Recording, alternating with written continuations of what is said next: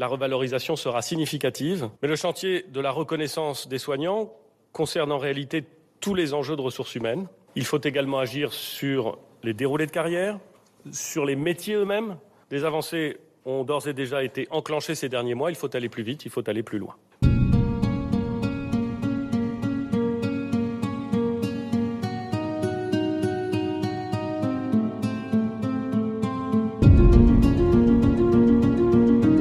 Comment ça va la santé? Comment se portent les soignants de la Vienne au moment où débute le Ségur de la santé? Je suis Laurent Gaudens, journaliste à la Nouvelle République et Centre Presse. Avec ce podcast dans l'œil du coronavirus, je vais vous raconter au jour le jour la vie au temps de la pandémie et l'impact qu'elle a sur notre quotidien, entre Poitiers, mon lieu de travail, et Châtellerault, mon domicile.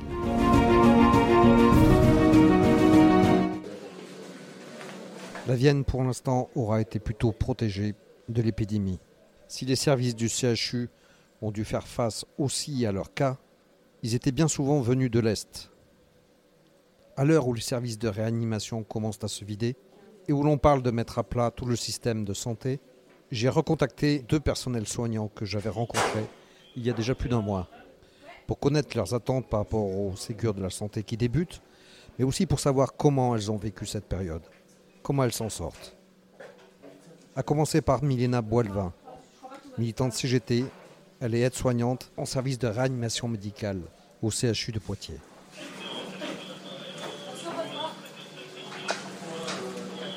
On n'a pas vécu ce que les filles de l'Est euh, ont, vécu, puisque nous, nous avons surtout accueilli des patients de l'Est, donc ils étaient déjà... Euh, la prise en charge d'urgence était déjà faite en fait. Donc du coup, c'était moins lourd pour nous. Après, on a eu des cas, euh, mais c'était gérable. Ça, ça pas été, vous n'avez pas été débordé du tout là pour l'instant? Non, non. Et alors malgré, malgré tout, c'était, c'était une situation difficile à vivre. Comment vous l'avez vécu? Alors c'était, euh, c'était difficile parce qu'on a peur de l'attraper. Après la prise en charge du patient, euh, c'est des prises en charge qu'on a l'habitude. Euh, ce qui était plus compliqué, c'était euh, tout le protocole d'habillage et de déshabillage pour pas s'infecter soi-même. Après, euh, on nous avait rajouté beaucoup de personnel, donc du coup, c'était gérable. En termes, en termes justement de personnel, de matériel, tout ça, vous avez toujours Alors en effectif, en effectif, oui, ils nous ont mis suffisamment de personnel.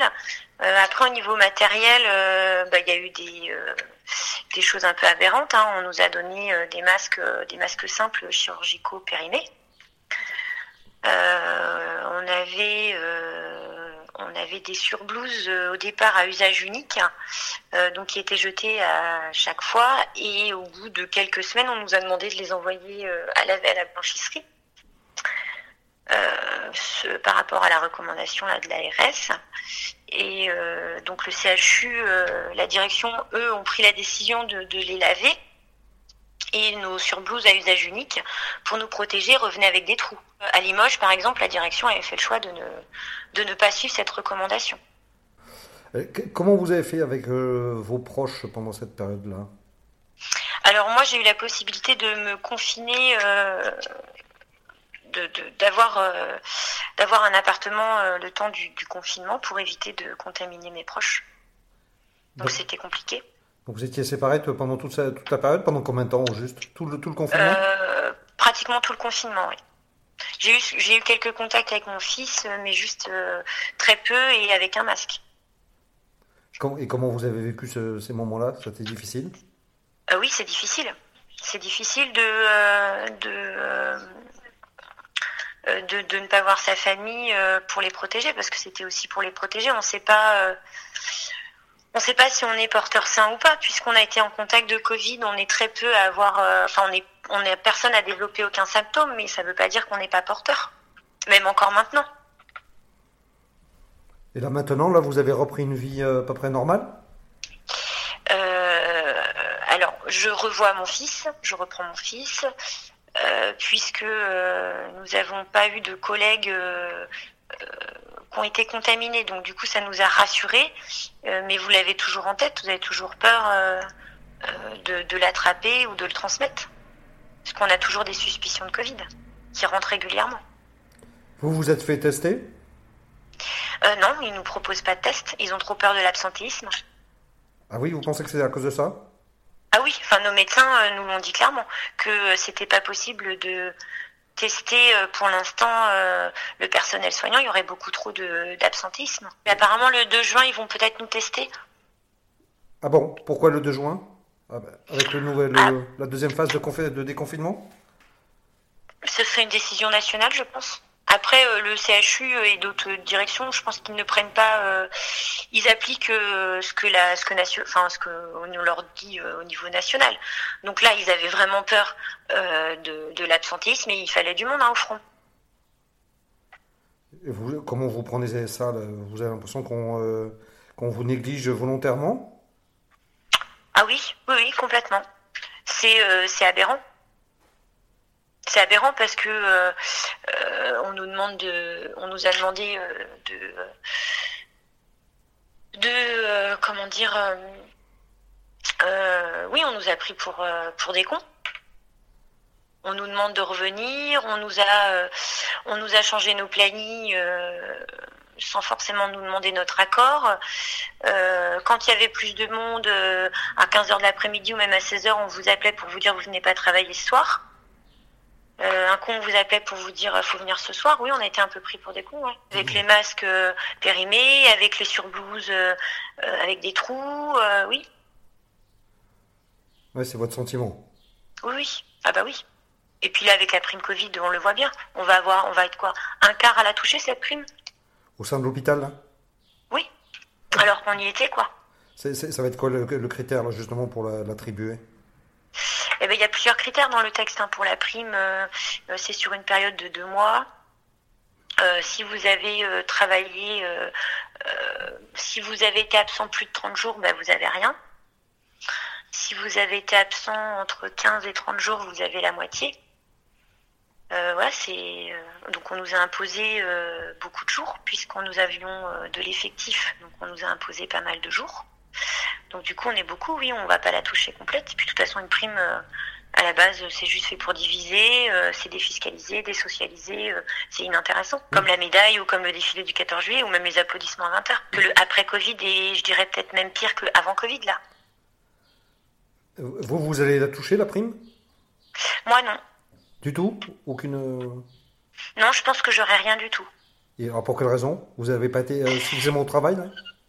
Eh ben parce qu'au départ du début du confinement, euh, j'étais euh, en arrêt maladie euh, pour toute autre chose et du coup, j'ai pas travaillé les trois premières semaines de confinement. D'accord. Mais après, j'ai travaillé. Et après, on m'a imposé des jours. Mais c'est pas suffisant.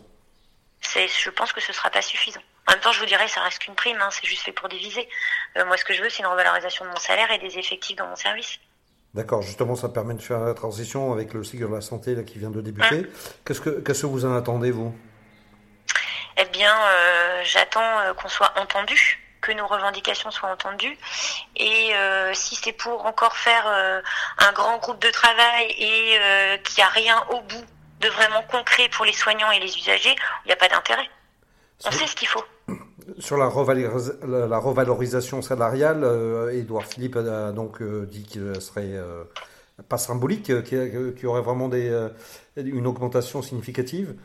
Pour vous, pour vous, elle doit être de combien si elle est significative? Au moins 300 euros. Et c'est ce que vous attendez principalement ou il y a d'autres choses que vous attendez? Alors, cette oui, voilà, le dégel du point d'indice, donc du coup une augmentation de, de nos salaires. Euh, déjà, on a déjà des primes qui sont existantes sur les week-ends et les jours fériés. Donc ça, c'est pareil, c'est des primes qui pourraient déjà être augmentées, même les primes de nuit. Avant de parler d'autres primes, on a déjà des choses qui sont déjà euh, qu'on a déjà. C'est déjà ça qu'il faut qu'on nous augmente. Euh, des effectifs dans le dans les services. Il nous manque du monde parce que les directions des, hôpitaux appliquent bêtement les ratios euh, que, le gouvernement leur impose, sauf que c'est pas la réalité des choses. Euh, on met on met pas au centre le patient, on met au centre euh, bah, l'argent. Il faut que ça rapporte. Après, ce qu'on demande aussi, c'est du personnel pour nous remplacer, pour qu'on puisse prendre nos vacances quand on le souhaite. On nous impose constamment nos vacances. Là, cet été, on ne sait pas si on aura nos trois semaines de vacances. On n'a toujours pas nos plannings d'été. On ne sait pas comment on travaille cet été. Et on est euh, presque au 1er juin. Donc, à, vous, entendre, vous n'êtes pas très optimiste, j'ai l'impression. Bah écoutez, moi je suis comme Saint Thomas, j'attends de voir. Mais euh, je pense pas que euh, si on ne sort pas dans la rue et que euh, on défend pas nos nos droits, c'est pas le gouvernement qui va, enfin non, qui va bouger. Ils ont juste une chose en tête, c'est l'économie, l'économie, l'économie. On met pas au centre le citoyen, l'usager, le patient.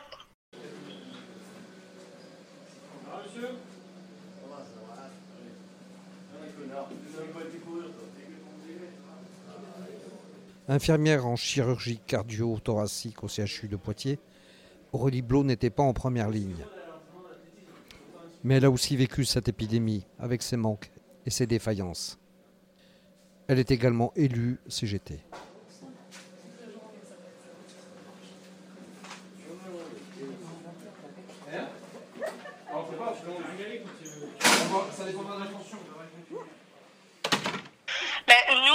de notre région, du coup, euh, on a été quand même épargné par rapport à l'est de la France ou euh, le nord de la France. Et du coup, c'est vrai que à l'hôpital, on a quand même eu le temps de se préparer. Alors en effet, moi, j'étais pas en contact direct, euh, donc j'étais en chirurgie cardio-thoracique et vasculaire. Et du coup, nous, on a eu pas mal d'opérations d'arrêter. Donc dans notre service, c'était assez calme. Euh, après, c'est vrai que euh, ben, il y avait de l'angoisse euh, d'avoir des patients Covid plus, parce qu'on n'était pas forcément bien protégés non plus dans le service. Alors, ils nous avaient mis des kits, des kits pour si on avait des patients Covid pour approcher les patients. Après, à côté de ça, dans les services, ben, on avait des masques périmés alors euh, nous, dans notre service, par exemple en chirurgie cardiothoracique, euh, on avait des masques périmés en, de janvier 2019. Alors euh, ils ont fait, la direction ont fait des études. Apparemment, le masque filtrerait bien, mais ce serait que les élastiques qui qui seraient défectueux. Mais après, les élastiques, si euh, on ne maintient pas euh, bien le masque, euh, forcément, on est mal protégé. Et du coup, bah, ça nous mettait un stress encore en plus, parce qu'on est quand même dans un CHU et que bah, c'est pas normal d'avoir des masques périmés qu'on donne au service. Quoi. c'est toujours le cas actuellement? C'est toujours actuellement, oui, on en a toujours des périmés. Et vous n'avez pas eu de, de nouveaux arrivages de, de matériel? Alors, ben, des fois, en fait, je pense qu'il faut qu'on vide notre réserve. Donc, nous, on en a une réserve dans notre service. Et en fait, euh, on en a qui sont pas périmés, mais on en a encore de janvier 2019.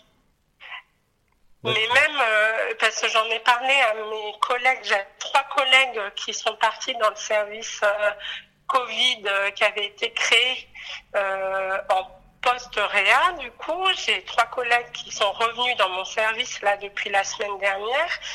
Et euh, que ça soit en post-réa ou dans les services Covid, les masques euh, chirurgicaux, pas les masques FFP2, mais les masques chirurgicaux, étaient périmés de janvier 2019. On a l'impression, en fait, euh, quand on voit tout ce qui est vendu dans les commerces et tout, nous, quand même, on est des soignants et euh, ou pas hein, à l'hôpital, que ce soit euh, par exemple les ASH aussi. Euh, et en fait, on a des masques périmés, quoi. Donc vous avez l'impression de passer après tout le monde, en fait. Oui, c'est ça. C'est ça, alors qu'on est en première ligne avec les patients Covid, quoi. Et vous, à titre personnel, vous, avez vécu comment la, période? C'était vraiment un stress important? Confinement, je pense que ça avait du bon. Euh, après, ben, l'impression d'être euh, emprisonnée quand je travaillais pas, que euh, je pouvais pas sortir ou autre. Ben, c'est vrai qu'on a l'impression d'être emprisonné parce que euh, ben, on peut pas sortir comme on veut. À chaque fois qu'on sort, il fallait faire une attestation. Et du coup, ouais, c'était un peu frustrant de pas pouvoir être libre en fait. Mais euh, après non, je, ça m'a pas euh, stressé plus que ça en faisant bien les gestes barrières comme euh, ils nous disent partout qu'on en entend partout parler. Je pense que voilà, faut faire attention, faut pas faire n'importe quoi. Euh, je vois par exemple là pour le déconfinement, euh, ben, dans les magasins, on voit plein plein de monde quoi. Et je pense que les gens, il faudrait qu'ils fassent attention. Dans le Nord, euh, je sais plus où, il y a eu un match de foot hier. Ils étaient 300 personnes. Donc, euh, ben, c'est pas normal euh, qu'il y ait autant de personnes ensemble. Quoi. Faut faire attention. Mais voilà. Après, pour moi, c'était pas un grand, grand stress. Et com comment vous vivez là maintenant, euh, vu que le, bon, c'est un peu plus euh, calme, on va dire. Comment, comment vous reprenez justement votre Là, vie d'avant? Alors nous, euh, dans notre service par rapport à l'hôpital, euh, nous, notre service euh, s'est revenu euh, comme avant. hein. les opérations sont reparties, que ce soit en chirurgie cardiothoracique ou vasculaire. On est reparti à des grandes, grandes opérations, mais comme avant. Du coup, là, s'il y a une deuxième vague, eh ben, je pense qu'il faudra du temps pour qu'on puisse réorganiser le CHU. Et vous, et vous, le- vous la craignez cette deuxième vague? Ouais, j'ai peur parce que euh, les gens, euh, il y en a qui font n'importe quoi. Et puis euh, avec l'expérience des autres pays, on voit que la Chine euh, reconfine. Et du coup, ben, on sait jamais quoi. Faut faire attention quoi. Là, on, par- on on parle maintenant de, de, de revaloriser le métier euh, d'aide-soignante, d'infirmière, enfin tous les métiers de, médicaux et paramédicaux euh, avec ce Ségur de la santé. Qu'est-ce que vous, en attendez? Ben, alors moi, ce que j'attends, déjà, je trouve ça dommage d'attendre une épidémie euh, pour euh, revoir l'hôpital et revoir le système de santé, parce que ces choses-là, on les réclame, la revalorisation du travail, enfin, de notre métier et tout. On le revendique depuis des années euh, à la CGT et euh, tous les soignants sont euh, enfin, sont dans cette revendication-là. On demande en fait que ben, notre travail soit reconnu vraiment pour ce qu'on fait. Et en fait, ce qu'on demande nous depuis des années et des années, c'est surtout avoir la possibilité de bien travailler avec des moyens humains. Parce qu'en fait, l'hôpital est devenu en fait une usine où il euh, ben, faut faire de l'argent, faut faire de l'argent, et du coup, euh, on n'a plus le côté humain. Et c'est ça qui nous manque à l'hôpital. Nous, en fait, on veut euh, ben, bien travailler et pouvoir être auprès du, du patient, mais sans courir. Enfin, nous, on demande des moyens donc humains pour pouvoir prendre le temps d'être auprès des, des soignants, enfin des patients. Et du coup, euh, donc on demande des moyens humains qu'on revalorise aussi nos salaires parce qu'on a notre point d'indice qui est gelé depuis des années. Et du coup, euh, c'est vrai que notre salaire n'a pas forcément augmenté. Donc euh, voilà, par rapport au travail qu'on fait, aux responsabilités qu'on a dans le service, on aimerait ça, on aimerait que euh, les hôpitaux ou les EHPAD ou euh, voilà dans tous les systèmes de santé qu'ils embauchent du personnel et qui euh, les titularisent parce que ben, alors là maintenant ils embauchent des infirmiers directement en CDI parce que ils ont du mal à recruter mais euh, après dans tous les corps de métier que ce soit la sécurité les euh, ASH pour le ménage ou autre on veut des titularisations parce que ça fidélise aussi euh, euh, les gens et du coup ils ont plus envie de venir Là, on manque de personnel, que ce soit dans tous les corps de métier, c'est difficile à recruter. Donc, des fois, pour les remplaçants d'été, on n'a même pas de remplaçants d'été dans les services. Alors, pas dans mon service, mais dans certains services. Et du coup, pour cet été, eh ben, il va falloir que euh, le personnel s'auto-remplace pour, euh, pour avoir des vacances, en fait. Donc en fait, oui, on aura deux semaines, trois semaines de vacances, mais en fait, il faudra travailler plus pour remplacer les collègues d'avant parce qu'il n'y a pas de remplaçante. Donc voilà, on demande en fait euh, des moyens pour euh, bien travailler, quoi. Et vous avez bon espoir que ça soit entendu? Je ne sais pas, ça fait des années qu'on demande euh, l'espoir. Ben moi, tant que c'est pas acté, voilà, je j'ai pas d'espoir parce que en fait depuis des années ils nous écoutent, ils nous écoutent, mais en fait il n'y a aucun acte. Ils cassent toute la sécurité sociale, l'hôpital aussi. comme je vous disais, voilà, il faut des chiffres, des chiffres, des chiffres, et en fait on nous écoute pas depuis des années. Donc euh, moi, tant qu'il n'y a pas des actes euh, et vraiment des choses concrètes, je je suis jamais sûre.